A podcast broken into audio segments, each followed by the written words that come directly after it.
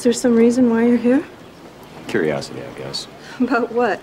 How to improve your breaststroke? No, actually, I was curious about how you see things working out for you and Sam and Susie. Excuse me? Three of you gonna go down to the Caribbean together? Live happily ever after? Because, see, the thing about it is that threesomes rarely work out. You're out of your mind. I mean, it's hard enough for one person to keep a secret, let alone three.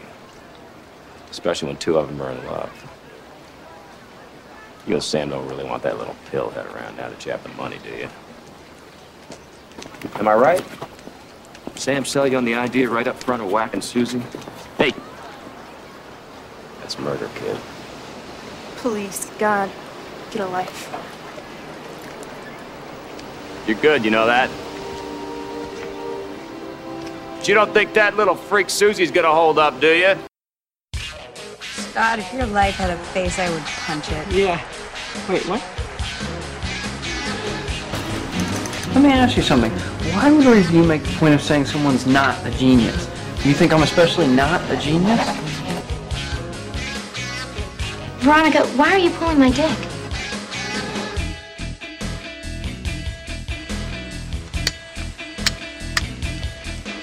Suck my fat one, you cheap dime store hood.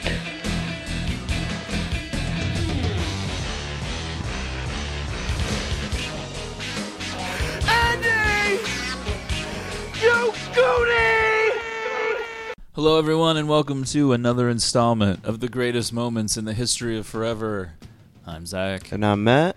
and this is episode number 68 Wild Things. Nothing from me on this one. So, pretty much like every other episode. I mean, I just don't want to start. oh, I always start out with like so. I don't know why that's my like go-to move. well, also, you know that I like to take care of the business. That's true. before yeah. we jump. I don't want to like step on anything. I know you always have. There's a plan that you go over with me, and then I think there's like a secret plan too that hasn't been revealed.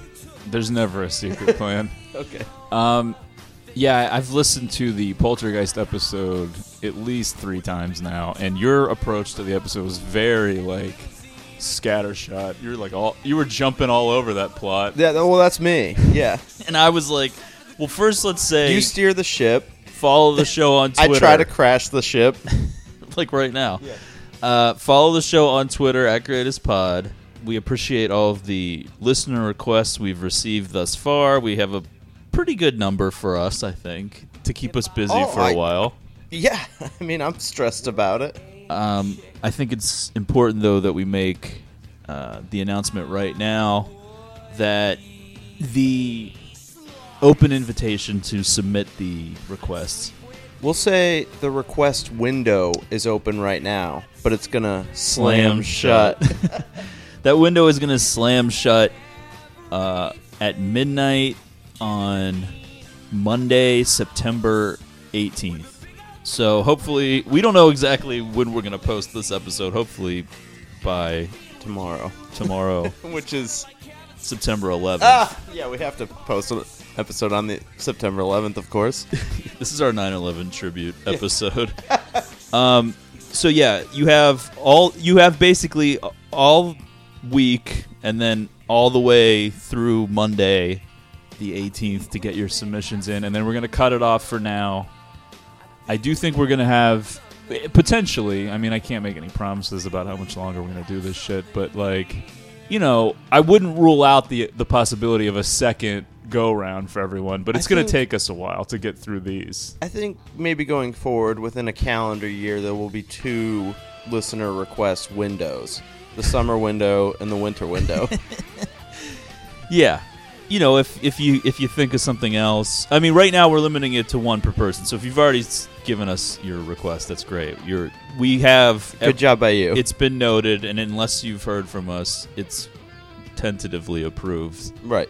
Although it's on a list somewhere. It's potentially, you know, we have to still investigate how to get some of these things. Yeah. But, um, but yeah. So if you haven't yet, you have until uh, midnight on Monday night, next Monday, the 18th, and then you know we'll see how it goes and how long it takes us to get through all these because we're not gonna, you know, I think I've been over this point every single time, but we're still going to be doing like our own list that we've been working off of. Plus, we're going to try to insert some of yours. So it's going to take us a while, and as mentioned plenty of times as well, Yeah. we're going to take October for ourselves. you know how we've taken every other month of this podcast so far. People can't get enough of the schedule explaining. Well, I just want to be clear. I want- we don't want to piss anybody off. for I mean, sure, let's yeah. be honest. I feel like I was pretty clear on what we needed to do for the listener requests, and then we were still getting TV requests, and Yeah, yeah. I things know. were complicated. All right. Well, uh, yeah. Let's. I not- feel like it really needs to be yeah, that's driven true. home what's happening. 'cause Right. I guarantee you, we will get a request after the 18th. Well, I know we've got some new subscribers from the Poltergeist episode, so for those of you who don't know, you can get a listener request. yes, until midnight Monday, September 18th. All right, that's all we're going to say about it. Please Okay. subscribe, follow the show on Twitter. Now let's talk about this Masterpiece. this movie called Wild Things. Uh, 1998, pretty big year for me. Um, I would have been 14, turning 15 at the end of that year. Pretty exciting stuff. A lot of puberty Very like going on. titillating time in both your life and pop culture in general.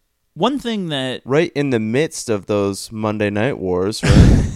Oh God, people really love when we do those wrestling episodes. Um, one thing that jumped out at me upon our recent rewatch of Wild Things Yeah. is how much of a relic from another time this movie seemed. well, yeah, but also how it seems. I thought about this like as soon as I started watching it too. When you think about this movie being like 1998, and then you think about movies that came out in like 1992, 93, it's shocking that this came out in the same decade. Just like the look of it, like the difference from stuff from 1990, 91 to 1998, like the actual how it looks is an insane jump. yeah, I mean, I think um, I don't know if you're referring to the cinematography, like the cameras and everything used. Just how vivid everything looks. Yeah, a lot of bold colors in this. It definitely this is more like reminiscent of the 90s to me and then like probably films from like about 90 to 92 even into 93 still feel like the 80s Yeah. in terms of like a visual Right.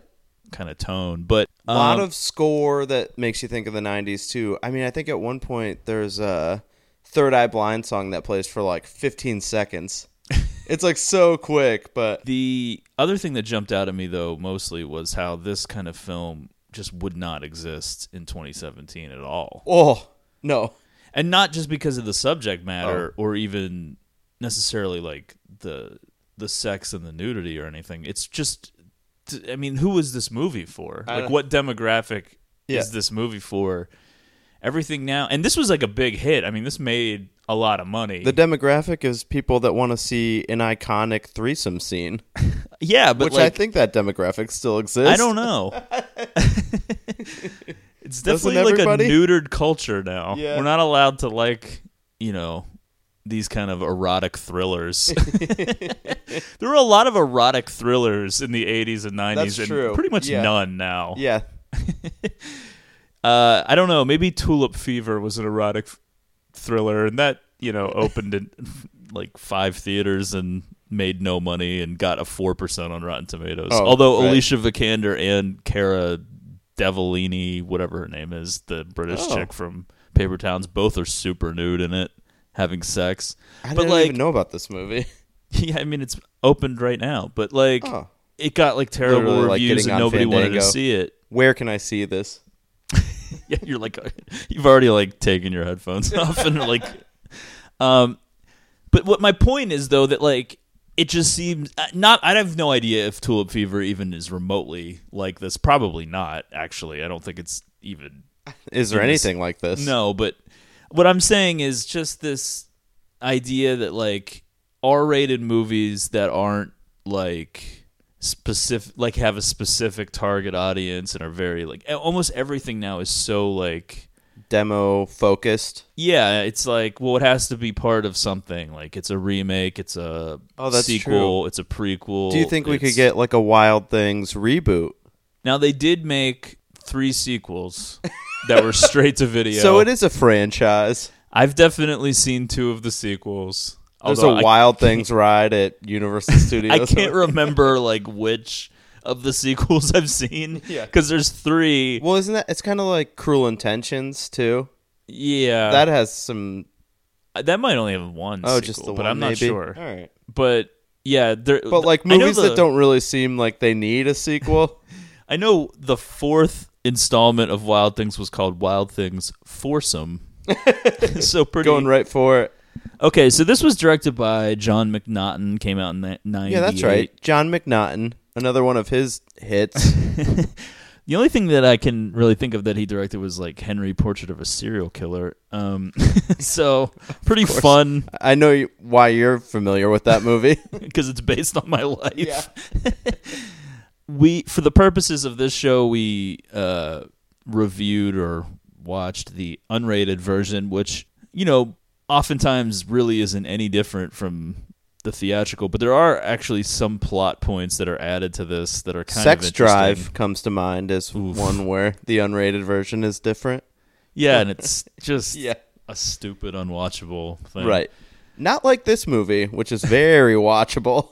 I could watch this movie pretty much every day Yeah. for the rest of my life, and pr- I think I'd be pretty locked in on it every time. Caught uh, up in the plot twist. We're in the Miami area, not really urban Miami, but Oh. we're in the Miami area Which of you Florida. wouldn't know it from like the opening credit sequence where they show like the swamps kind of, you know? Like whatever I feel like this was a 90s movies thing and I'm probably wrong, wrong about that and I don't have like a great memory or something, but those whole those whatever those boats are with the giant fan propellers on the back of them. Yes. And this movie like opens with them and I was just like it seems like those were in the 90s a lot, but I don't know. Has anyone ever met someone who owned one of these and operated one of these or actually rode on one of these devices ever? I would assume they still exist, but I've never really given it much thought. All right. Okay, so much to uh, Matt's chagrin, after doing the Outsiders episode, we are doing another Matt Dillon feature. Uh, he plays high school guidance counselor Sam Lombardo. Trying to do right, teacher.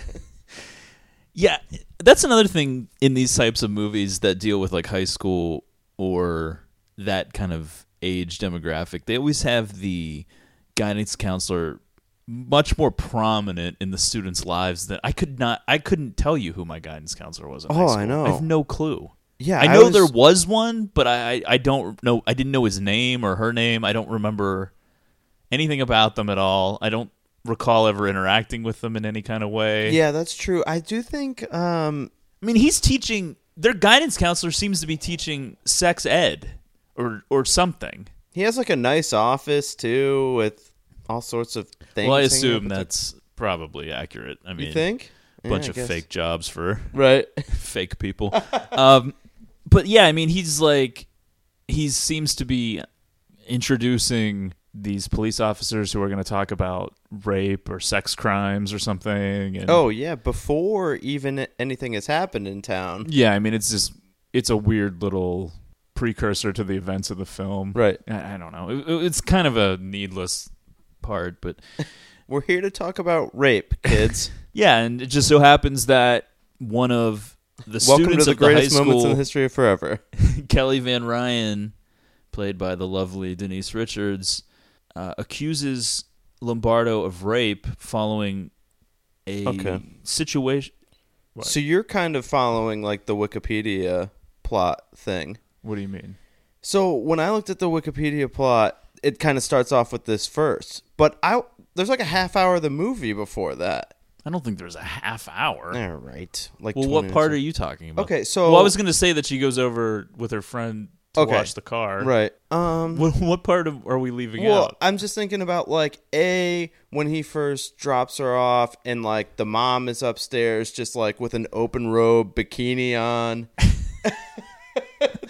Well, her mother, Sandra Van Ryan, is quite a quite a character. It's quite a whole deal that she's got going on there. Yeah, I mean, I kind of, in all honesty, I was kind of just like annoyed with her mother. Like, Yeah. I, I thought that that character was kind of overly fake Well, yeah. to the point of just Well, she not has, even like, being remotely believable in A any sense. live-in kind of bodyguard slash pool guy. You know what I mean? That bangs her, but is also like some sort of I don't know physical presence that she can send around to intimidate people as well. Yeah, that was. I mean, that was the whole thing because Do you think she pays that guy? I mean, I guess, Yeah. but Kelly's like, well, which one of your, you know, hired hands is that? And she's just, and her mom's like, whichever one I want or whatever. and it's just like, ew. It, it, it just seemed so cheesy and not Right. real. And granted, I mean, a whole part of this film is this heightened reality and people are doing and saying and acting in ways that just aren't real at all. But Yeah. like, there was just something that just seems so generic and uncreative about that character right. to me. But it is implied that uh, Matt Dillon did hook up with her once in the past, right? Well, yeah, that's a big part of the. which plays into it. Yeah. I think the underlying idea here is that they're going to, when they go through this rape accusation thing, and it turns out to not be the case, and it's all this kind of made up story by Kelly and then this other girl, Susie, played by Neve Campbell, who comes from the wrong side of the tracks. but I think the idea is the motivation for Kelly's character in this scheme that they've come up with. Because, I mean, spoiler alert, they're all in on this. Oh, I didn't know you were going to give that away. Well, to that point, because Yeah. that, that's revealed pretty early. Right. But the three of them, uh, Lombardo, Kelly, and Susie, and part of the idea then is the the accusations, like whenever it's shown to be not true, which is you know part of their scheme. They they need to have like motivation for each of one of the girls to accuse Lombardo. And Kelly's motivation, I think the underlying idea is that Lombardo had an affair with Kelly's mother, Sandra, and that caused her father to commit suicide. Oh, I didn't put that they never together. say right. that, but I think that's what they're they're going on that. Like Yeah. that that that's like what they're implying because they say it's an affair. Yeah. They don't act like it's in a rela- a relationship. Well, the only reason I wanted to bring it up is because that first part where you get an introduction to Kelly's mom, just rocking the bikini, being like, "What's up, Mister Lombardo? You want to come in?" And he's like, "Nah, I'm good." But I like that it plays into whenever she goes to tell her mom that she was raped, and it goes into that whole conversation where Kelly's like, she starts by saying, "I miss Dad," and she, her mom's like, "Well." I miss him too sometimes. it's like right after she was just done like banging this like muscle dude and is just like obviously living this life where she can just do like whatever. So I think obviously you're supposed to take out of it that, you know, that guy the husband's life wasn't like going great with all this Yeah, probably not. They never really. There is like a whole history to the characters in the in this film, and we'll see it more also with Susie's character and her relationship with the local police. But there's this whole history that exists within the film Wild Things that is only ever really hinted at, right.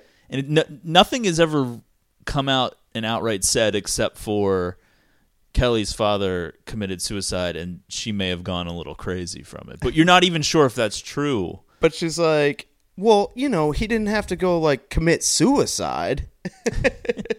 Kelly and her friend in part of some sort of school fundraising activity or washing cars and I mean it's completely absurd. I mean Oh. both of these girls have like enormous fake breasts and they're getting themselves wet. They're, like, they're wearing 28. white Yeah, they're wearing white t-shirts, you know, soaking each other. I mean it's it's a scene. just the two of them going over to the guidance counselor's house to wash his car in bikinis, basically. It's an absurd idea that they even know Even where the- their guidance counselor lives. Well, yeah, but even in this movie, they do at least address that it's a little bit absurd.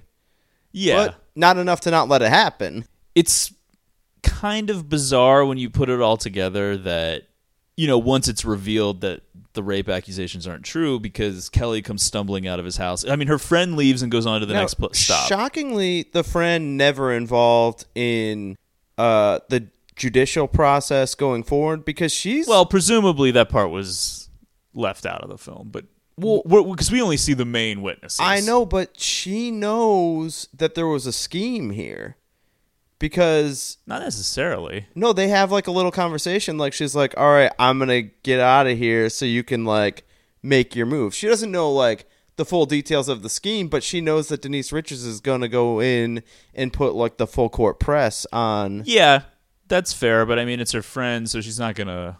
Yeah, If she think if she thinks that something went wrong and this guy actually raped her friend, I mean, I don't know. She's not important to the narrative. but maybe we never her testimony again. would be like, "Well, she was asking for it." All right, we are wasting precious time on a character that literally is only on screen for three seconds. Okay. So it becomes kind of this strange thing because Kelly, with her mother and her mother's lawyer, f- file a formal complaint against Lombardo with like the local PD, except they don't really seem keen to act on it right away. The police, Yeah, they're kind of the like, mom, and her lawyer are like gung ho. Well, yeah, but I mean, once they file this complaint, Lombardo's not even a, not arrested. He isn't even brought in to give a statement. Nothing happens because we kind of get the idea that the two main cops, and it seems like in this part of wherever they are, Bay, what do they call it? Blue Bay, Oh yeah, Blue Bay. That they only have two cops. some because- Miami suburb that's loaded with rich people. but only two police officers because Kevin Bacon, who plays uh, Officer Duquette, and then his partner, who I'm not even sure, Do they even Gloria, ever say her name? I think her name is Gloria. Um, they don't buy. They they, they kind of doubt Kelly Van Ryan's story right off the bat, which is weird That because is odd. Yeah. there's no way that would happen now. No, no. And they kind of let news work its way to Lombardo as he's still a free man. Like he kind of is At, still like, going about at his the school Yeah, I mean he's still going going about his daily life, and then it's like. You know, people have to tell him that Kelly Van Ryan's accusing him of rape, and he's just like, Don't we kind of jump to like he him already knowing too? Well, he's he's teaching that sailing class, and everyone else in his sailing class didn't show up this time, except for that one kid who's like Uh, he's kind of like a protege or something, and that's when the other, I guess, like the principal or whoever that guy is, Right. is waiting at the thing, and he tells him, and he's like, "Yeah, that's what I, that's what he, t- that's what they tell me, or something." So Oh, it's like, yeah, yeah, yeah. he's been informed, but he's basically acting like he's found about, he's heard, he's heard about it through the grapevine Yeah, yeah. that this is happening. Now, what I was gonna say was Kelly and her friend are at his house. Her friend leaves. She goes into the house. We see the beginning of that scene where she's kind of soaking wet, Right. standing in his doorway, acting kind of like sexy, like oh, you know. And then it cuts to her walking out of his house, like her, Acting her sexy clothes by are like just existing. her like her clothes are like ripped up and she's like all disheveled or whatever.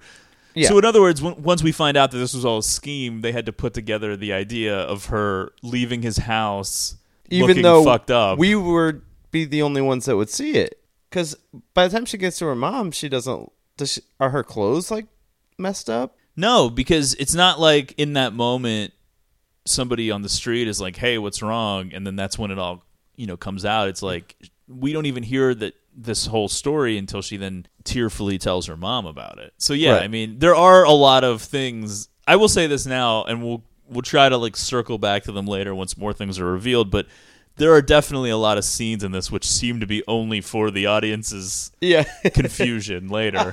you know what I mean? Like yeah. Like why? I definitely made that comment with uh, something that happened on this past season's Game of Thrones that I didn't particularly understand why they did it that way. And I was like, well, the whole point of it seemed to be just to trick the audience. Right. Which there are definitely scenes in this which seem to be only to trick the audience and serve no other purpose.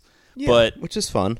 unless they thought well see that's the thing like we we were talking about the trial and how the one friend didn't seem to be testifying or whatever but we don't we don't see most of the trial so it's possible that they were thinking well we can get eyewitnesses saying Yeah, that she walked out of the house. but like did they need the story to be that strong because the whole idea know. was to reveal okay Yeah. um so Susie played Well- by Neve Campbell she's uh she lives in like a trailer park with like some gator wrangler people and it's like real like backwoods and you're like, this Florida trash Miami. When I think of Miami, I just think about like the clubs and you know everyone being in good shape. Pitbull music videos. and that's everyone's lives. No, it turns out that there's some sort of weird people hanging out with no teeth wrestling alligators. Yeah, I mean, there's shitty, gross people everywhere. Well, yeah. is the lesson Right. of this film. Uh, Sam gets a okay. So then Susie calls Duquette and Gloria out, and she then accuses Lombardo of rape, which is then what finally leads to Lombardo's arrest. They have two students at the high school claiming that he raped them. At that point, I guess they're like, "Well, god damn it! Now we don't have a choice. we got to arrest Maybe there's guy." something here. Uh, Lombardo finally gets himself a lawyer, Kenneth Bowden, played by Bill Murray. Yeah, of one of the people. most shocking things ever that he's in this movie. well, yeah, this seemed this was in that weird transitional time for Bill Murray hear before he things- became like the indie I know, kind of darling. before that, even though it's like you hear these things about him that like he's very like he'll read a script and be like, "Oh yeah, I'm not into this. Like this isn't good." It seems weird that this came across his desk and was like, "I have to do this movie." Well, I now mean, his character is great in it. it's hard to say, you know, why people do things or Sometimes what it's the, what just the a real paycheck, story right? is. Yeah. You know, I mean, he may have needed money. Owed a favor, maybe.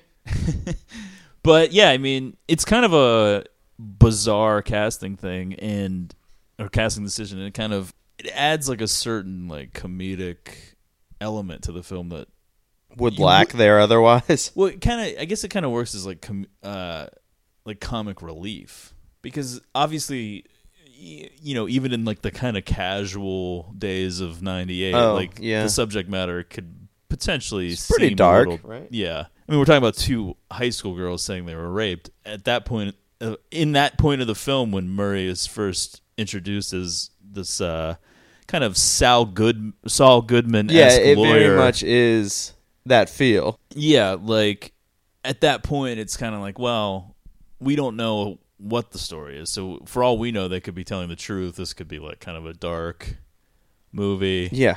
Although I think, Although we've already heard a Third Eye Blind song, so we feel like there's going to be more party to come.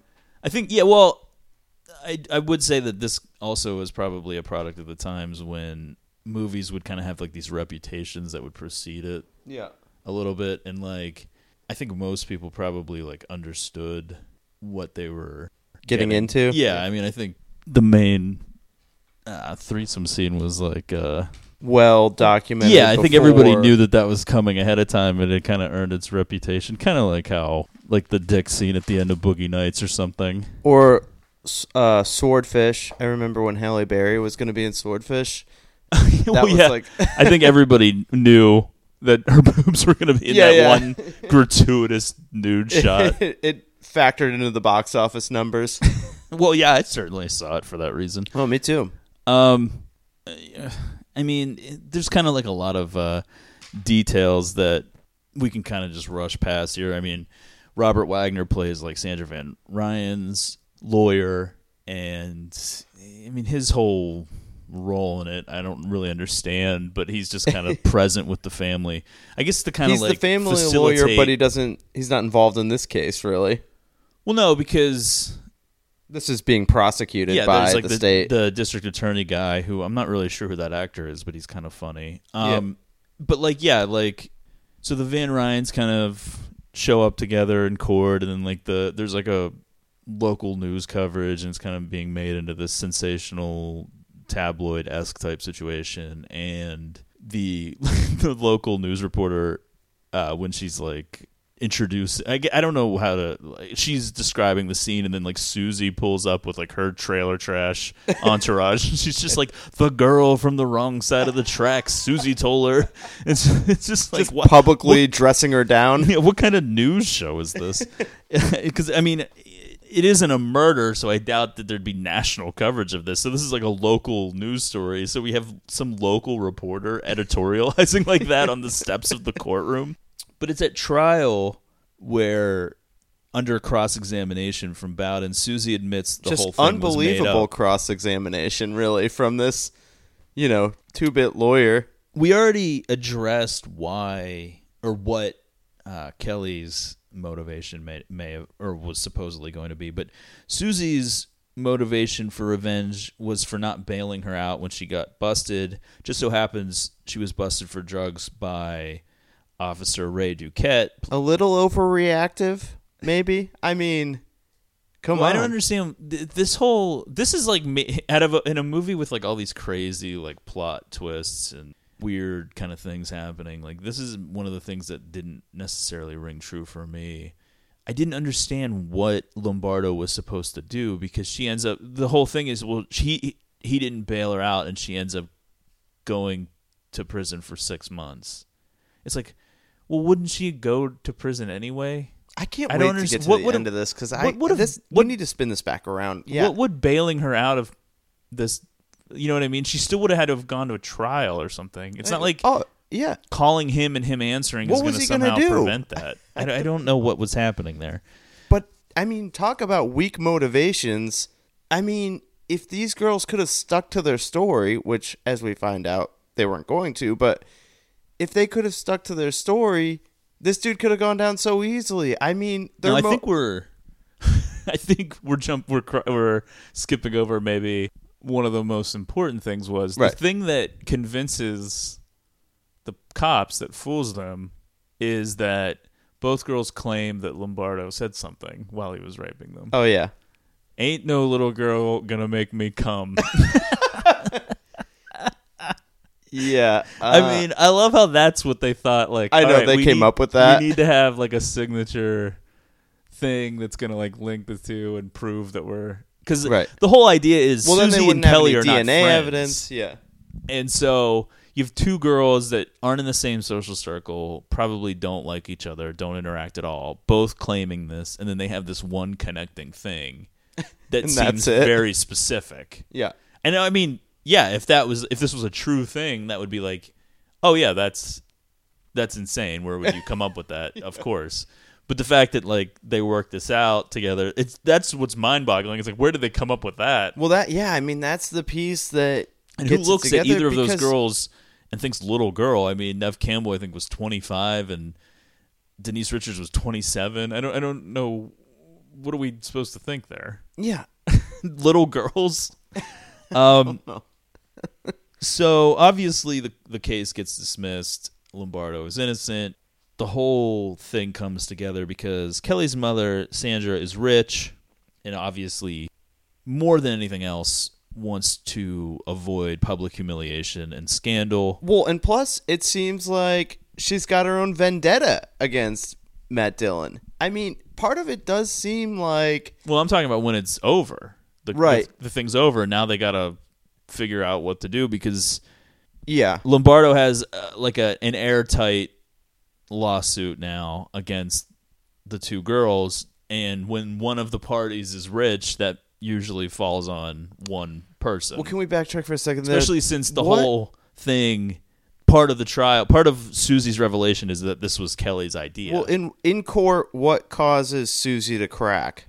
I know you were talking about the cross examination, but what point of it makes her be like, "All right, I'm lying."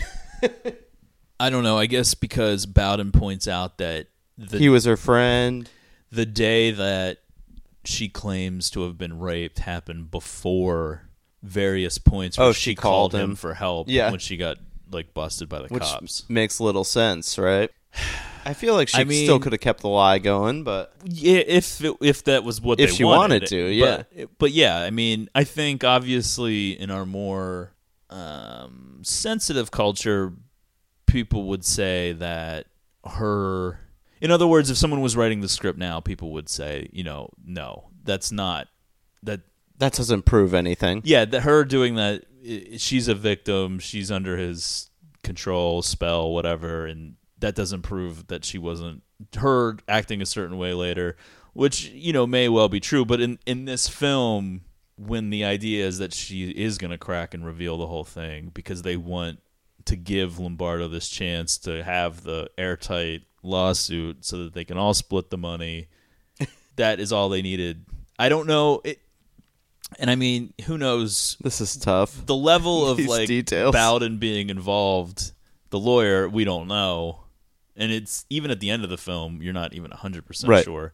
But you know, I mean, this all seems to have been worked out surreptitiously, but the audience is like left out of enough so that we have to keep guessing at what's happening. Yes, yes. So obviously they settle this lawsuit. It ends up being for eight point five million, and then in right, reality, pretty good payout. it turns out that the three of them are in on the whole thing together and concocted the plan to get money away from Kelly's rich family. This is all revealed you know, to us. Is her? She is a part of the family. Well, she couldn't touch the fund Right. until her mother died, which I've never heard of that. I've heard of like when she turns a certain age, but the whole thing. About, Yeah, because the whole thing. it they- said it said it was set up in a trust for her. and they throw it in your face that that's the money that he's getting. You know what I mean? Yeah. Like she actually has to come out and say, "Oh, well now I don't have my trust anymore because the money that was in that we've now given to you." Yeah, I mean they they make sure to have like a public spectacle whenever Right. Lombardo comes back She to the smashes, school to like, like, clear out his office. Whatever that is. I don't even know. Well, she Trophy just, for like- guidance counselor of the year. Well, she just bumped. She like runs at him, and he it, it was in a box that he was carrying. It falls out. Yeah. So the whole thing is kind of revealed to us in a scene where Lombardo is now staying at a motel. I guess he had been staying there during the trial and and before he was arrested and everything because his house was being like vandalized and he was paranoid and all this stuff. Yeah. And he comes into his room uh, at night. I guess this is when he's quits the school because he's got this money and he he makes it a point to say the whole point of that public spectacle then was to I think just so he could say to that principal guy or whoever that was, like, look, see, I couldn't come back even if I wanted to. Uh-huh. That's what he says. Right. Basically, like, look, this all happened.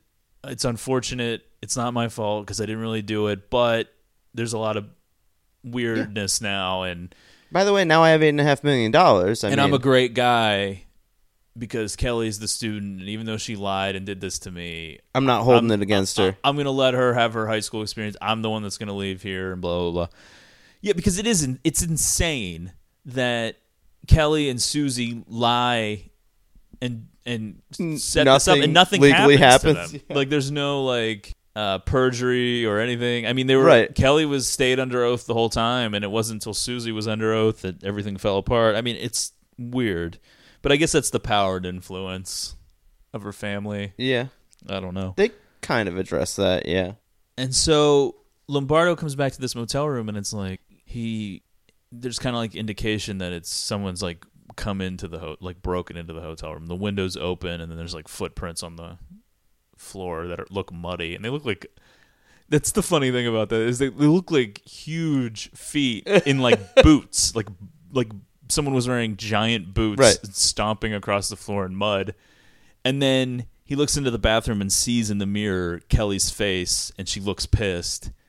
And you're like, oh shit, now Kelly's Uh-oh. here to kill him. Right. And she's got something under a towel, and she comes out. And then, of course, it's a bottle of champagne. Yeah. And they're celebrating. Now, also, I like the idea that it's like, okay, so it's been revealed to us now that she's in on it, but she had to break into the hotel room. Well, I, they kind of give us the impression there that Lombardo had been saying, don't, we can't be seen together. Oh, right, Don't right. come around. Yeah. And so she took it upon herself to sneak in, which obviously Susie did too. Mm-hmm. Now, in the original script, I heard that what is supposed to be underneath the towel was like a giant, like dildo or something. Nuh-uh. Yeah. Really? The original script seemed m- even more Wow. over the top Yeah. than this. this is like And he's like, "Is that for me?" And she's like, "Yep." the title of this film is Wild Things, but it should have been called Kinda Wild Things. Yeah. like the real Wild Things was in the was in the Original written script. word. this is the watered down version. So Susie shows up while they're celebrating, and kind of a an intense threesome kind of takes place where Yeah, you could Lombardo it as takes intense. turns making out with each of them, and it isn't until rewatching the film later that you realize that you can pick up on like certain things and watching Susie's reaction to Lombardo making out with Kelly or watching Kelly's reaction to him making out with Susie daggers. is kind of interesting once you get the full story of everything you know, further down the line, there's definitely some tension there that isn't apparent the first time you watch it because you're just like blown away that this scene is happening. I mean, this was. I remember a friend of mine had this on video. This that's the first time I saw this, and it would have had to have been probably like 99 like the year after it came out i definitely did I not see remember when this I in saw the the theater No, I don't think I saw this probably till like 2002. and it was quite a, an experience for me. Oh, I'm sure. Yeah. Um, I'm sure lots of VHS copies of this were real worn out during this part. Just people were Just rewinding so many times. because as much as you know, I made a big point of saying that a movie like this wouldn't exist in 2017. I would certainly say that movies with this level of nudity would definitely exist. It's not the nudity; it's just this particular kind of scene.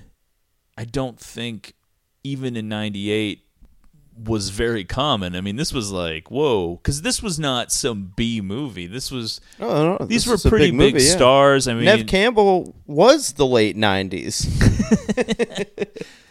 uh, Kevin Bacon and Matt Dillon were actually considered movie stars at the time, and the most shocking revelation on this podcast. Denise Richards wasn't completely unknown, but she was probably the most unknown out of the leads of the film. Bill Murray was obviously still a big star. Um, so I mean, this was a pretty big film with a big release, and to have this kind of a it's not even a super graphic scene. It's just kind No, of an no. unexpected scene. Yeah. And the fact that the idea that these are two girls in high school now Now you, well, I do think it's funny that whenever they're walking into the courtroom, the reporter does make it a point to somehow insert that they're both 18 year old girls into that report so that there isn't any doubt later on when he's fucking the two of them that you're like, are they underage? no. I mean, Uh, clearly it would be insane to even suggest that they were 18, let alone even younger than that, but, you know, Right. they made sure to put that in there just so there wasn't any lingering doubts. Now, Um, do you think that when they were, they had the script, they're doing the casting for this movie, don't you think the hope probably at one point was that like they'd have two female actresses willing to do nudity for this scene, or do you think they were always fine with just having the one? Well, I don't know if they cast necessarily based on that. I mean, I Yeah, I I, knew that but- they probably. I would assume that they they knew they needed at least one. You've definitely heard stories though where actresses have been cast for things, and like there's been conversations like, okay, this role is going to require nudity. I just wonder if I think that- compromise. I think that would be discussed before any contracts were signed. Well, I guess, yeah, but I'm just saying. Do you What is the point that you're trying to make? I guess none. Let's just move on. I don't know what you're saying. What I, are you saying? I don't know how you don't know what I'm saying. I mean, we've had several conversations. You've told me that you've known. But you're saying that they would have casted Neve Campbell and then been like, "Oh, we need you to do nudity," and No, she would be like, "No." No, I'm just curious if those conversations happened and if they had to change the script at all because of it. You've even Well, said that there's an actor that had a non-nudity clause f- prior to this movie. Well, I don't think it says in the script like specifically who's nude and who isn't. It probably just says threesome, and then it's up to the director because films are like a visual, the direct like a director's game. This wasn't written by this director, Okay. so yeah. I'm I'm sure the script just says threesome. It doesn't say Kelly shows her boobs. yeah. Susie doesn't or something like that. So they probably were like, "All right, well we we need this to be a certain level of whatever you want to sexiness. I don't Yeah. know whatever word they would use. So Okay. we need at least one pair of boobs out. Right. And then they were like, "Well, we have a chance to cast Neve Campbell, but she doesn't really want to do nudity. Can we work with that?" And they're like, "Yeah, I think we can work with that for her because she's a pretty big star right now because she was just in Scream." We'll ca- you know, I don't know who was cast first, but maybe they already knew they had Denise Richards and she would do it, or they were like, "Well, she Neve Campbell won't do it." And we'll try to get someone that will, and if they can't, we might have to use body doubles or whatever. I'm sure there's like a whole thing, but I, I doubt that they put like too much time into just this one scene. I don't know. It's a pretty iconic scene. Well, it turns out Denise Richards would show her boobs three times, really. Well, two. like- We're good on that. Yeah. And so were we. So I do like that Matt Dillon. First of all, the outfit that Denise Richards is wearing in this scene is insane. It's like Right. basically a Catholic schoolgirl's outfit. And he reaches up her skirt and takes her underwear off and then just folds it up and put it in his pocket. Because he's too classy to sniff it in front of him, but you know that's what it, he's waiting. I guess. You know what's weird? I'm I- not really sure what's happening there. He's going to keep those. Where do you think those uh, panties are now? I don't know the Smithsonian. I hope. I mean, there should just be like a giant exhibit. Some guy in a suit pulling out like white gloves to handle them. They're just encased like the Hope Diamond. uh, some would say that they're still in Matt Dillon's pocket to this day. Oh yeah. Occasionally pulls them out. Yeah, I mean, I think I was in like seventh grade or eighth grade when this movie came out, and I do remember like girls in my class that I, w- I was friends with that had seen this movie, and they were talking about Matt Dillon being like some. I like I had never heard of Matt Dillon at that time in my life, and they were talking about Matt Dillon as if he's some, you know, '90s like heartthrob dude, and I'm like, oh okay, Matt Dillon's someone I should know. he Not was really. definitely in a late '80s, early '90s heartthrob. Yeah, I, I the don't idea know. that he would be to girls in seventh grade in the late '90s seems crazy to me. I'm not saying it was a class wide opinion, but there was definitely one or two that I There were a couple girls that were interested in older men. Yeah. I would assume Matt Dillon is at least what 50 now. yeah, I mean, really never for me to come up again after this movie. What else is he in after this? Um, was there something about Mary after this? Uh, yeah, that probably was after this. That probably would have been like 99. He had like a pretty big resurgence in that late 90s, early 2000s. I feel, Right. but maybe those are the only two. I And then can't it was over, um, somehow surpassed by Kevin Dillon. Oof. so now that everything is seemingly over and they're going to get away with this money and Lombardo says, "Hey, you know, we can't ever be seen together again," and blah blah blah. Now, police detective Ray Duquette continues to investigate Lombardo. He's he, He's stuck on it. he flat out says to his partner and his boss like what his suspicions are. He suspects the trio are working a scam together and proceeds to create and try and proceeds to try to create dissension amongst the three of them. Um, as far as we know, Susie is the weakest link, and he starts to target her. She's the one who has like this supposed drug problem. She's the one that wasn't rich to begin with. Uh, uh, Duquette kind of works on her insecurities because he puts forth the idea that Kelly Van Ryan and Lombardo are a couple, and they're not going to want Susie hanging around, fucking it up with her, you know, drug issues and Yeah. potentially unreliable character. Kelly then in a it's kind of a okay, this scene also I'm not sure who this is for. because it's once everything's revealed eventually it's it's bizarre, but we'll just kind of tell tell it straightforward. So Susie goes over to Kelly's house. She's like, I'm starting to crack. She's like Hey, Kelly's like, not again. she's like, "Are you guys gonna kill me?" no, she- I don't know. It's like she's like, "I don't know what's happening. This is fucked up." And then, uh, I guess Kelly calls Sam Lombardo, and they kind of have this discussion. And Susie's there, and then he's telling them to like cool out, and then things are getting heated, and then Susie and Kelly Have their own little proceed to fun. have a fight. Well, like Kelly starts oh, slapping yeah. Susie. It's it's an absurd scene because I, I mean I'm sure Denise Richards is taller than Neve Campbell, but it it definitely doesn't look like Denise Richards will be able to beat up Neve Campbell in any way, shape, or form. Yet she's just dominating her. She's smacking her around and holding her head underwater and all that shit.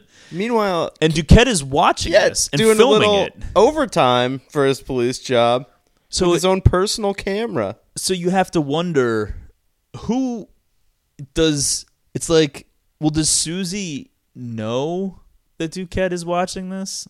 Well, all right, we'll get to that later. So Duquette is filming it, then it turns into like a basically a lesbian sex scene in the pool. Which do you get the implication that Sue like they're trying to play it in a way that Susie is kind of into Kelly and Kelly's like playing off of that? I don't know what. I think later It's in it a scene like between- Kelly has the upper hand here. Well, it seems right? like in a scene between Lombardo and Gloria later that Lombardo now I don't know what part of this is for show because it's hard. It, there's those everything in this movie then becomes blurred where you're no longer sure what's real and what's part of some sort of con. but it seems like you can't make a final judgment on anything because it seems like they use real life stuff in their con to make it seem more believable. oh, right.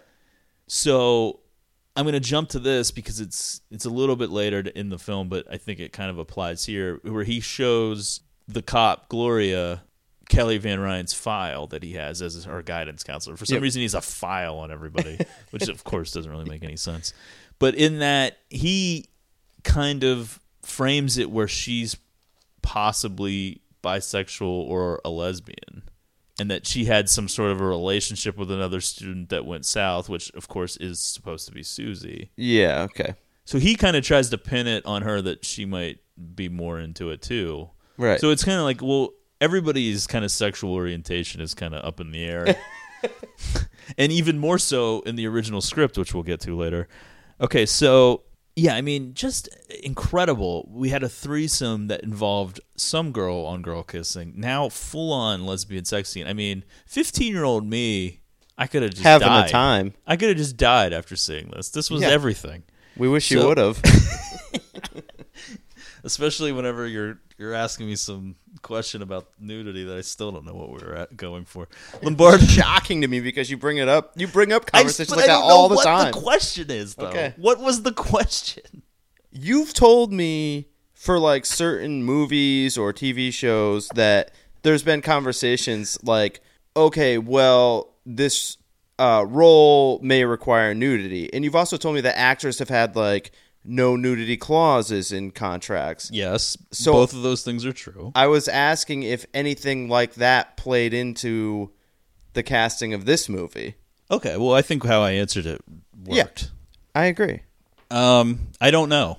How would I know that? because you're usually the person that knows if anyone does. well, I, I know that Neve Campbell did have a no nudity clause, and it was stuck to, and Kevin Bacon also did, and it was not stuck to. But he was a producer. On so anything film. can happen, really. Lombardo and Kelly then uh, convince Susie to come to a secret beach meeting. Actually, it's more like a trick because it's secret beach meeting well, it's more like a trick only in the suburbs of Miami. because Kelly and Susie seem to be like hanging out, and uh, Susie was under the impression they were going to a movie, but Kelly drives them to a beach. Lombardo is there. Uh, As it's then- going on, though, we, this is what I meant by like Kelly having the upper hand. It seems like trying to get Susie fucked up. We even get kind of like the date rape drug effect on the camera, where we get her point of view and it's all like woozy. Right. Yeah, and I mean I think that is probably correct that Kelly thinks that since she's the hot popular girl in school and Susie's kind of a loser that like Kelly must be, you know, in love with her Yeah. and can kind of control the power dynamic when obviously the whole time she's being worked, but so Lombardo then kills Susie In the most practical of ways. with what a champagne bottle Yeah. and then that this occurs off screen but then he does they wrap her body in plastic and then he disposes of the body in a swamp Yeah. and then i guess susie's who we assume is like her relative it's the woman at the Alligator park. wrestling park. Yeah. she, they report her missing. Duquette and Gloria then investigate Susie's disappearance. Uh, I'm not really sure. They kind of like skip over some of the police work, but it seems that based off of the sailing class and some of his interaction and some of Lombardo's interactions with students, they figure out that this beach is the place where he might go. They find Susie's blood and teeth on the beach. Her Just car is giant found. chompers, really. It's like, good lord. I mean, Well, they wanted to make sure it was clear. things. Yeah. to the last row of the theater. Uh, they find her car at a bus terminal. So then, you know, there's a possibility of her running away, but obviously it's kind of, Yeah. You know, whatever. Duquette's going all over town trying to figure out what happens, and people are like, "Who cares? This girl's trash. We don't need her here." I mean, can we get another serial reference in here. Jay takes them to the car. it's like, well, how would Jay know where the car is? Uh, the DA uh, is adamant that Duquette leave Lombardo alone. Now, this, I, okay, I watched this on my own, and then when you watched it, I rewatched some of it. I n- neither time was I convinced that this made sense. Why is the DA so adamant that to leave them alone to like back off. because now, okay, I guess they're I guess the so whole embarrassed. the and- rape thing, fine, forget it, stop. But now they have a missing girl, That's who's true. being that needs to be reported investigated. missing. Yeah. And they find this blood and some teeth. I guess in maybe- a place where they've Yeah, that's true. concocted Yeah. the idea that Lombardo would be a. Po- I mean, even if like he's like, hey, you know, be cool. You can investigate him as a Don't make a possible suspect. Don't do anything crazy. But the fact that he's just like, no, don't, don't, film do him anything. from afar. Well, that's true. He did show them the porno that he They're like, "What are you doing? Hanging outside the property, filming these high school girls in a pool?" Well, if I know if I was there, I'd be like, well, let's at least finish it. Yeah. let's at least fin- see what you. Do you have any here. more tapes? So Duquette then asks Gloria to watch Lombardo instead, and that, of course, is when Lombardo invites her in and, and shows her that file on Kelly. Kind Uh, of. the seduction master at work here. Yeah, I mean, that was like very. There was a lot of like sexual tension going on in that scene. It Yeah, definitely felt like- like, it was, was about ready to for happen. it to escalate. I could have used like one more scene with that uh, female cop. Yeah, she was wearing some like just absurd like lacy see-through tops. Not like I mean she'd have a shirt on underneath the the lacy thing, Right. But like it was just bizarre. A lot of HR reports in that. Police department. She, yeah, she's wearing no shirt or bra underneath that like lacy see-through thing. It's like I don't know if that's Let's go investigate some shit. So it's upon reading this file that uh, she that Gloria discovers that Kelly is a deeply troubled and violent girl, uh, which was made much worse by her father's suicide. Which wasn't clear from the fact that she falsely accused someone of rape. So, meanwhile, Duquette goes to Kelly's house to possibly confront her, R.E., Susie, or potentially protect her from Lombardo. It's not even really clear in the context of what's happening in that moment as a viewer what he's going there for. He buzzes on the intercom. I guess to the main house, and Sandra lets him in. For some reason, Kelly is staying in the guest house, which also is not really explained. I mean, she does call Lombardo at one point and tell him that she's staying in the guest house, and he's She's like, I've "Good, stay there." mom." Yeah. but it's not really. Who knows what's yeah, happening? why would he react to that like perfect? Other than it kind of you know makes what happens next Well, yeah, easier. yeah. It- there's really no explanation as to why. So Kelly a- attacks him and shoots him in the arm, and Duquette has to kill her, but in self defense. Now it should be pointed out all of this is off screen, just like when Now, Kelly was mur- or Susie was murdered. About this part in particular, when you don't know what happens and you're just watching this, you are like, what the fuck is he doing? He's completely gone off the reservation, just deciding that he's going to barge in there. And then all of a sudden you just hear gunfire, and it seems like he had to initiate it. You know what I yeah, mean? I mean Even too without us crazy because even though they tried to plant a little bit of a seed that maybe Kelly's like unhinged a little bit, it doesn't seem even remotely possible that she would just start shooting at a cop for Right. no reason. So yeah, I mean, some of the threads of this kind of come unraveled a little bit, and you start to question it. Um, Duquette is dismissed from the force for disobeying orders, and but nothing else happens. I mean, it's not like anything criminal is going to happen to him. Um, yeah, because they do point out in his review that it was ruled a clean shooting. yes, And, then they're like, "But you are fired." I mean, you Well, just is- into They do say this is the second time this has happened, and that, of course, also factors into Yeah. what's really going on here. Um, and then, kind of unceremoniously, the whole Van Ryan clan and part of the story is kind of just cut from the narrative. Oh, at this yeah. point, and we don't really d- deal with the Van Ryans in any way, shape, or form from this point forward. So Lombardo then returns to his beach bungalow to find Duquette taking a shower. So this is another kind of a bizarre. stunning sight. It's just like, okay, so now Lombardo's on the beach. Everything's kind of worked out. Both the girls that were a problem are now gone. And uh, wait, oh, here's that cop, and he's just taking a shower. Really and kind of gaying up the place too. He's just like, "What's up, partner?" yeah, he's like, dong flying around. yeah, it's kind of a, an insane moment to have just a Kevin Bacon's wiener just flopping into that oh, scene I know. Yeah, it really uh, brought the whole picture together. Now, uh, as I mentioned before in the kind of original version of this script, this was supposed to be them taking a shower together. And I guess which would have been unbelievable. and I think they were at this point it was kind of just like, all right. I mean, it's just way too over the top at this point. Yeah. Just too many people. Switching. Just everything. Just Sexual too much. It's just too much. So it turns out that they were partners all along, but Lombardo is not happy that Kelly was killed. No, she was never that supposed to be. That was never plan. part of the plan, as he says a million times. Yeah, he can't let it go. He was like, "You shouldn't have killed Kelly, though." But Duquette kind of rightly points out, like, well, hey, one less loose end to worry about. Right.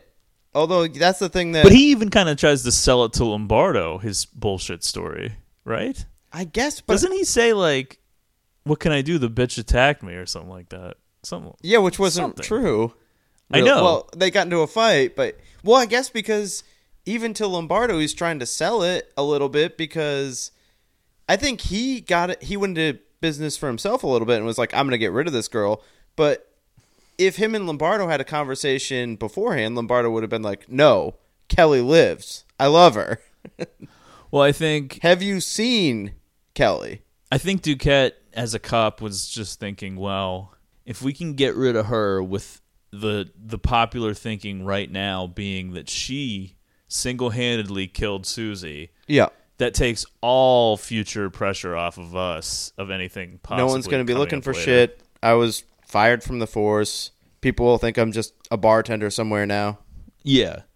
So then, for some reason, which I'm, I can't really wrap my mind around, Duquette agrees to go fishing on Lombardo's sailboat with him out in the middle of the ocean. Right. Which it's like, dude, what are you doing? Tension building here, though. Even beforehand, there's a lot of like mistrust. Yeah, and Lombardo, who's like a, Matt Dillon not really acting very casual. It's like, well, it's like kind come of, on, buddy, let's go for uh, a boat ride. he's kind of like set up as like this great sailor, and obviously Duquette doesn't know anything about sailing. So then it's kind of like Lombardo's kind of like you know bossing him around on the boat, like do this, do that, and all this shit. And, and basically he tries to kill Duquette by making him lean over to try to get something on the side of the boat, and then he you know turns the wheel really abruptly, and so he'll fall out, which seems crazy that that could actually happen, but I mean, Yeah. I'm sure it can.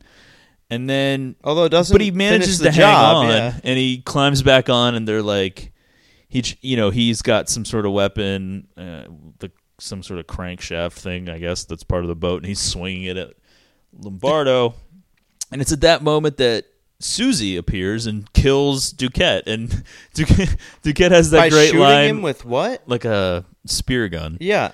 And Duquette has that great line where he's just like, "You're, you're dead, but you're dead." Yeah. Even As he's getting like shot he wouldn't ocean. realize that it was part of the con.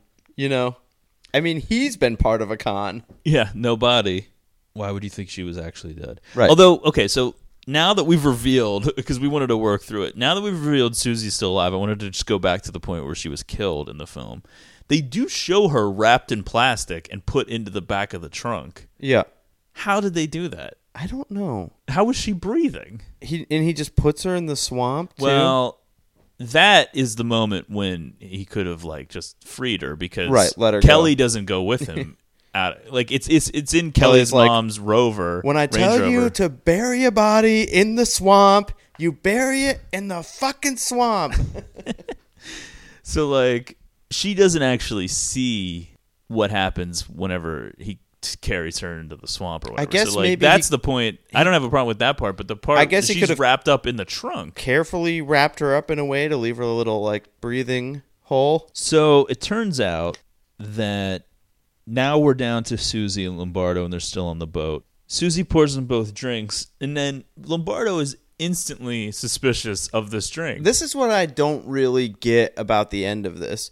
If they're such like partners, and he trusts her from the beginning and she trusted him to bring like she brought him into this whole thing but his immediate instinct is to suspect that she's gonna like backstab him then why would he even like why wouldn't have he developed his own plan you know what i mean like if he's going into this thinking like all right i don't think i can trust this girl why wouldn't have he developed his own little contingency plan for the end of this because as soon as she hands him a drink, he's like, I better sniff this to see if there's poison in it, which apparently he doesn't have a great nose for. Yeah. Well, why would he take it? Why would he end up sipping it if he thought that might be poisonous? Right. I know. Why wouldn't he just be like, no thanks, I'm not thirsty? Yeah, I do agree. I was thinking, well, maybe because Kelly got killed and that was like his insurance policy, but Kelly thinks Susie's killed. So if Yeah, Kelly, even if Kelly out? was still alive and now possibly getting in trouble for Susie's death or whatever, then what is she going to be able to do? She- She'll just think Lombardo went missing, but she won't actually know that Susie was still alive in the first place. So, Yeah. yeah, I mean, there was no insurance policy. I don't know what he's thinking. Right. And it is eventually okay. So that's pretty much the end of the film. Is Susie is alive. She won the day. She wins. She poisons Lombardo on the boat. She gets the money because it's now all in cash, right? I guess. Yeah, I don't know. Actually, Well, she has right? Bowden in on it. Oh, that's the true. lawyer. Yeah, I forgot. What we get one last Bill Murray appearance. Yeah, at the very end. Now that that happens in the um, ending sequence scenes. Um, but before we get to that, there's a little bit more that's kind of intercut to this end of the film, and this is in the unrated version. Um, it's Gloria, the other cop, going to the trailer park where Susie lived, and she's talking to the woman that she thought was Susie's grandmother, who turns out to not even be related to Susie, but she did raise her. Turns out that Kelly's great, or no, Kelly's grandfather had a Bit of a wild side. like a secret side chick that was kind of like trailer trash in Florida. He knocked her up and dumped her in this trailer park. That girl was pregnant, ends up dying after giving birth, but the baby survived. The baby turned out to be Susie. A So that of would like make post uh, birth deaths that just factor into various plot lines for movies and shows. so that makes Susie Sandra Van Ryan's half sister and Kelly her niece. So So Kelly everything for this podcast coming full circle, incest very much apart.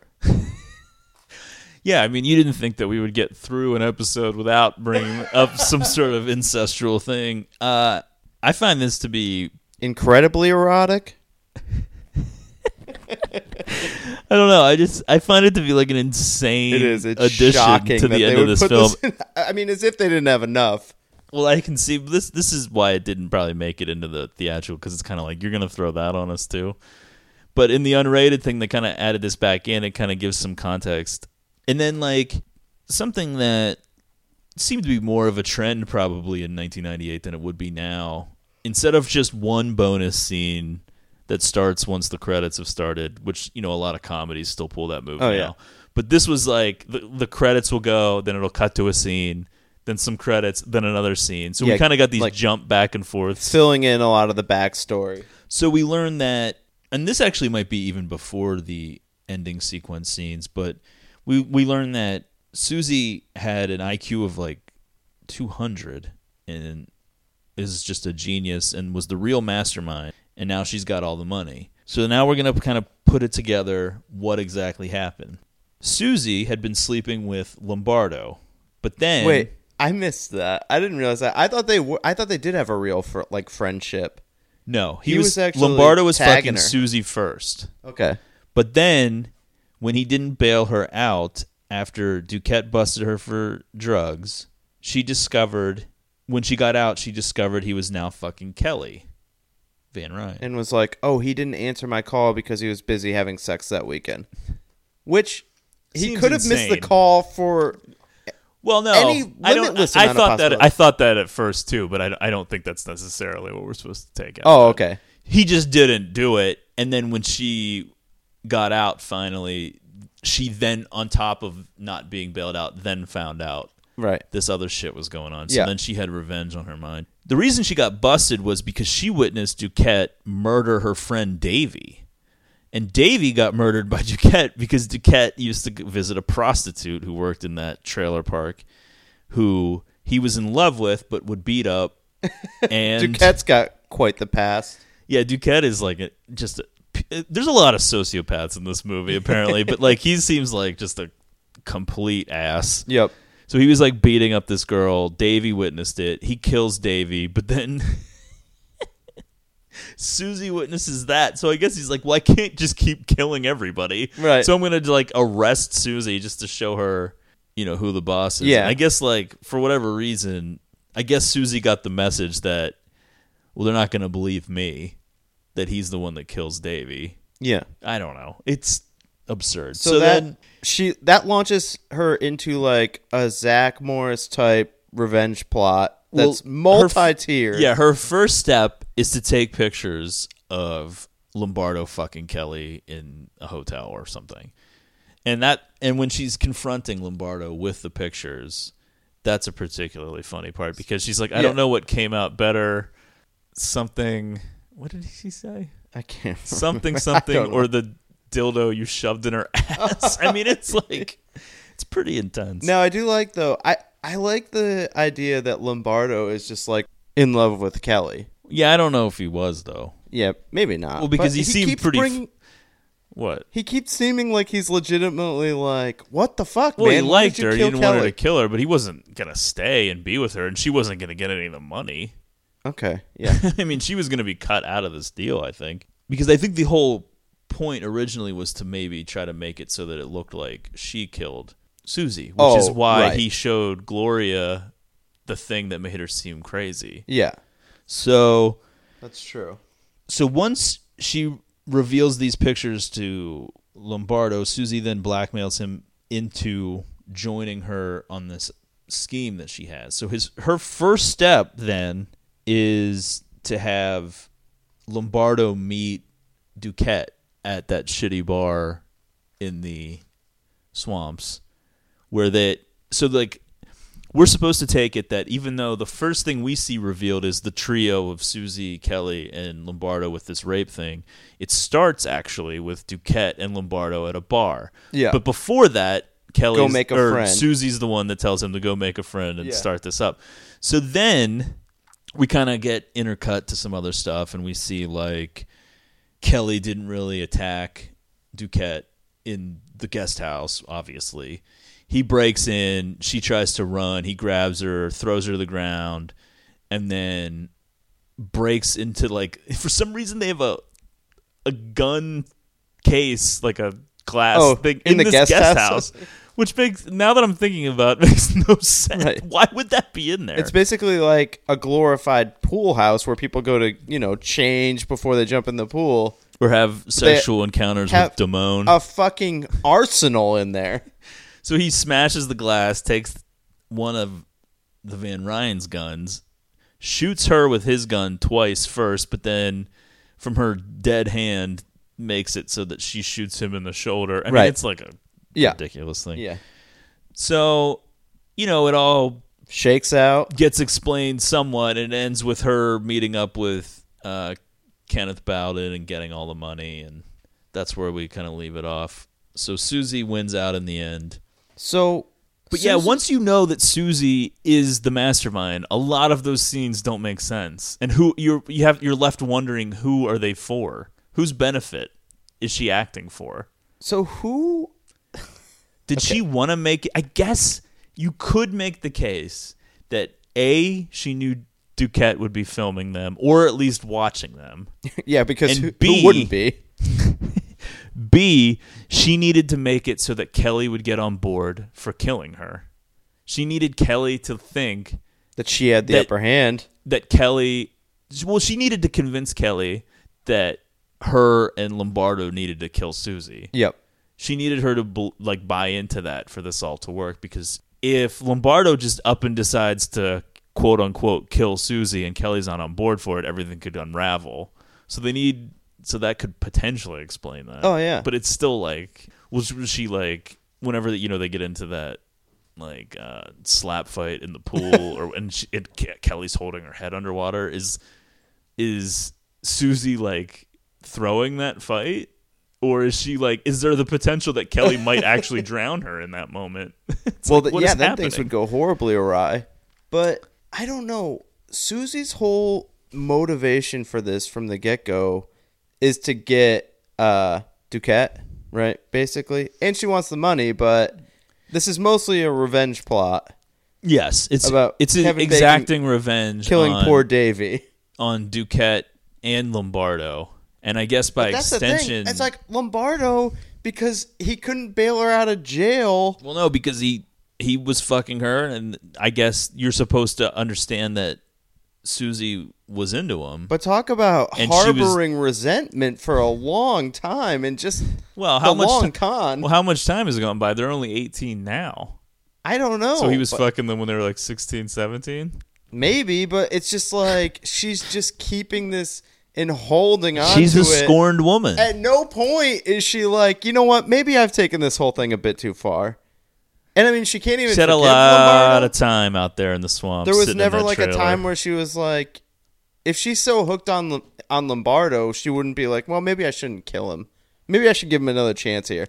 We're rich. We're on a boat. Kelly's dead. Yeah, she's out of the picture. I guess well at that point she didn't like care about him anymore and she Yep. wanted all the money for herself. Well it does seem that like one of the morals of the story is about everybody having their own being unable to control their own greed. Everybody kind of at a certain point does something more than they would have to because there is a part of you that's like, well, why don't they just stop with this rape thing? Why doesn't why didn't Susie just make a plan with just Kelly and Lombardo? They each get a couple million.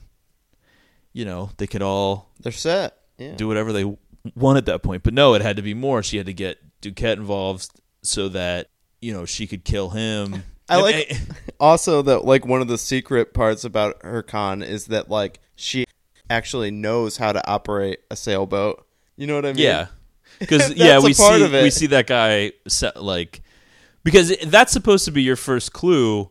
Because that I think that part is in the regular cut. Okay, even though that's yeah. part of the scene where she learns about uh, Susie's true ans- ancestry. she does like an ancestry.com search on Susie. you know, she learns about Susie's heritage there, but then she sees that guy with that brand new expensive truck, which Uh-huh. obviously looks more expensive than anything else in that trailer park. Yeah. And she's like, she does say like, "Oh, that's a nice truck," and he's got that boat hooked up to it, and it's, he's selling that boat. And she's like, "Oh, are you selling that boat?" And she's like, or that guy's like, "Oh no, this is Susie's boat." And so that's that's like your Yeah. clue then that Susie has already She's a nautical woman. that that that Susie's already been passing some of this money off to these people because Yeah. they got this truck. And then you know, in that scene with Bowden at the end, she does say that Ruby, who's the woman and whatever that guy's name is, they get a million or something like that. Okay. Bowden lays out where all the money's Yep, going. yep. He says a million for Ruby and whatever. Which I mean, the quality of life for those people skyrocketing. so I would say then the implication is they know that she's alive. Yep. and that they probably are somewhat in on it because they reported her missing to the police. So, you know. But anyway, A lot of things at play here. A lot going on with Wild Things. It's a wild ride, that Wild Things. So next week's episode, Wild Things Two, which was a listener request. Wild Things 2 is just called Wild Things 2, and I think Wild Things 3 is like Diamonds in the Rough or something like that. And Wild Things 4 is Wild Things Foursome. So, Yeah. yeah, we're going to hit up all three sequels. Lots of boobs in them. Um, yeah, I mean, God, I would kill for like a legit remake of this movie. Yeah. And you're like, it hasn't even been 20 years yet, but I think 20, Well, what what difference does that make? I I, know, mean, they've I rebooted Spider-Man years- three times since then. I do think Spider-Man is a potentially more valuable property to a studio than, Disagree. than Wild Things. But, Think about it. Wild Things. Alexandra Daddario. Oh my god! Ana de Armas. is Alexander Daddario playing a high schooler? yeah, both, both of them are. Yeah, that'd be some high Keanu school. Reeves as the Matt Dillon part. Oh man, I was thinking like Bella Thorne, and I don't know who would be the Bella Thorne would be like the Denise Richards, but who would be the Neve Campbell? Anna Kendrick. I was thinking maybe Emma Roberts. Oh yeah, that would be good. It's like the Scream connection. Yeah. Um. David Arquette is Kevin Bacon. All right. Yeah. I mean, I'm sure a lot of our listeners really appreciate our Scream Four Yeah. references. Oh, you We're know probably what? the only podcast out there today that Referencing gives a 4. shit about Scream Four. Yeah. Okay, so Isn't this movie kind of uh, in the same vein as another movie that we've done on the podcast, The Hot Spot? I, I when we were watching Wild Things, I was kind of like, this is this kind of has that same feel. yeah, well, I would definitely describe the Hot Spot as like an erotic thriller. Yeah. I don't know. Maybe thriller is the wrong word for Hot Spot. Okay, this one just de- erotic. This one definitely has more murder in it. Yeah. The Hot Spot, more nudity? Yeah, More frequently, anyway. yeah. Okay. Good lord, the Hot Spot is just a special, special movie. Go Yeah. back and listen to that one. I mean, when you think about it, what kind of high school is this? Oh, I know. You have two fully grown women, one of which has a pretty sizable and obvious boob job. One of them is generally accepted as what trash is by all the people at the school. it's like, that's trash? That's from the wrong side of the tracks? And, you know, your guidance counselor is fucking two students. and I mean, when you kind of get the full story and it goes back far enough, it's like, was he having sex with them when they were like 16, 17? I mean, what kind of. Yeah, when did it all this? go This awry wild. from Lombardo? You know what I mean? It's yeah, there like, should be a prequel. at, at some point he was uh, on the path to becoming a high school guidance counselor. I mean, was he just like surrounded by temptation and eventually broke, or did he just like first offer he was like, yeah? Well, I mean- you know, whenever I was like first out of, or I w- when I was still in college, and I had a friend who was pretty fresh out of college and was becoming a teacher, and he was like substituting at some of the uh, high schools in the area, and I mean, he would have been whatever, just out of high school age. So this wasn't the worst thing ever, but he was talking about how like some of the hot chicks in class, like their thongs would be like hanging out, like, you know, sitting at their desks or whatever. And he was just like, you know, overwhelmed by what was, by what was happening. So, I mean, I Hanson guess, his resignation. you know, but I guess eh, it's kind of an insane thing though, because Lombardo's not, you know, 22 or 23. Like, what's the girl from uh, Election? Tracy Flick or whatever. yeah. It's like that. All right, so I'm gonna just go ahead and say it. Our next episode will be a listener request. That's right. Our first one. Get excited. I don't. We're not gonna say when it's gonna post. It may not be the usual day. It may be earlier. So get ready. Keep on that iTunes feed. Uh, you have one more week to uh, get your suggestion in. We're gonna add it to our list. Um, follow the show on Twitter at Greatest Pod. Make sure you're subscribed. Tell a friend.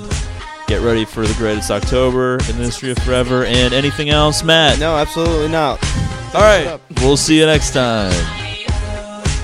Now, what was this question?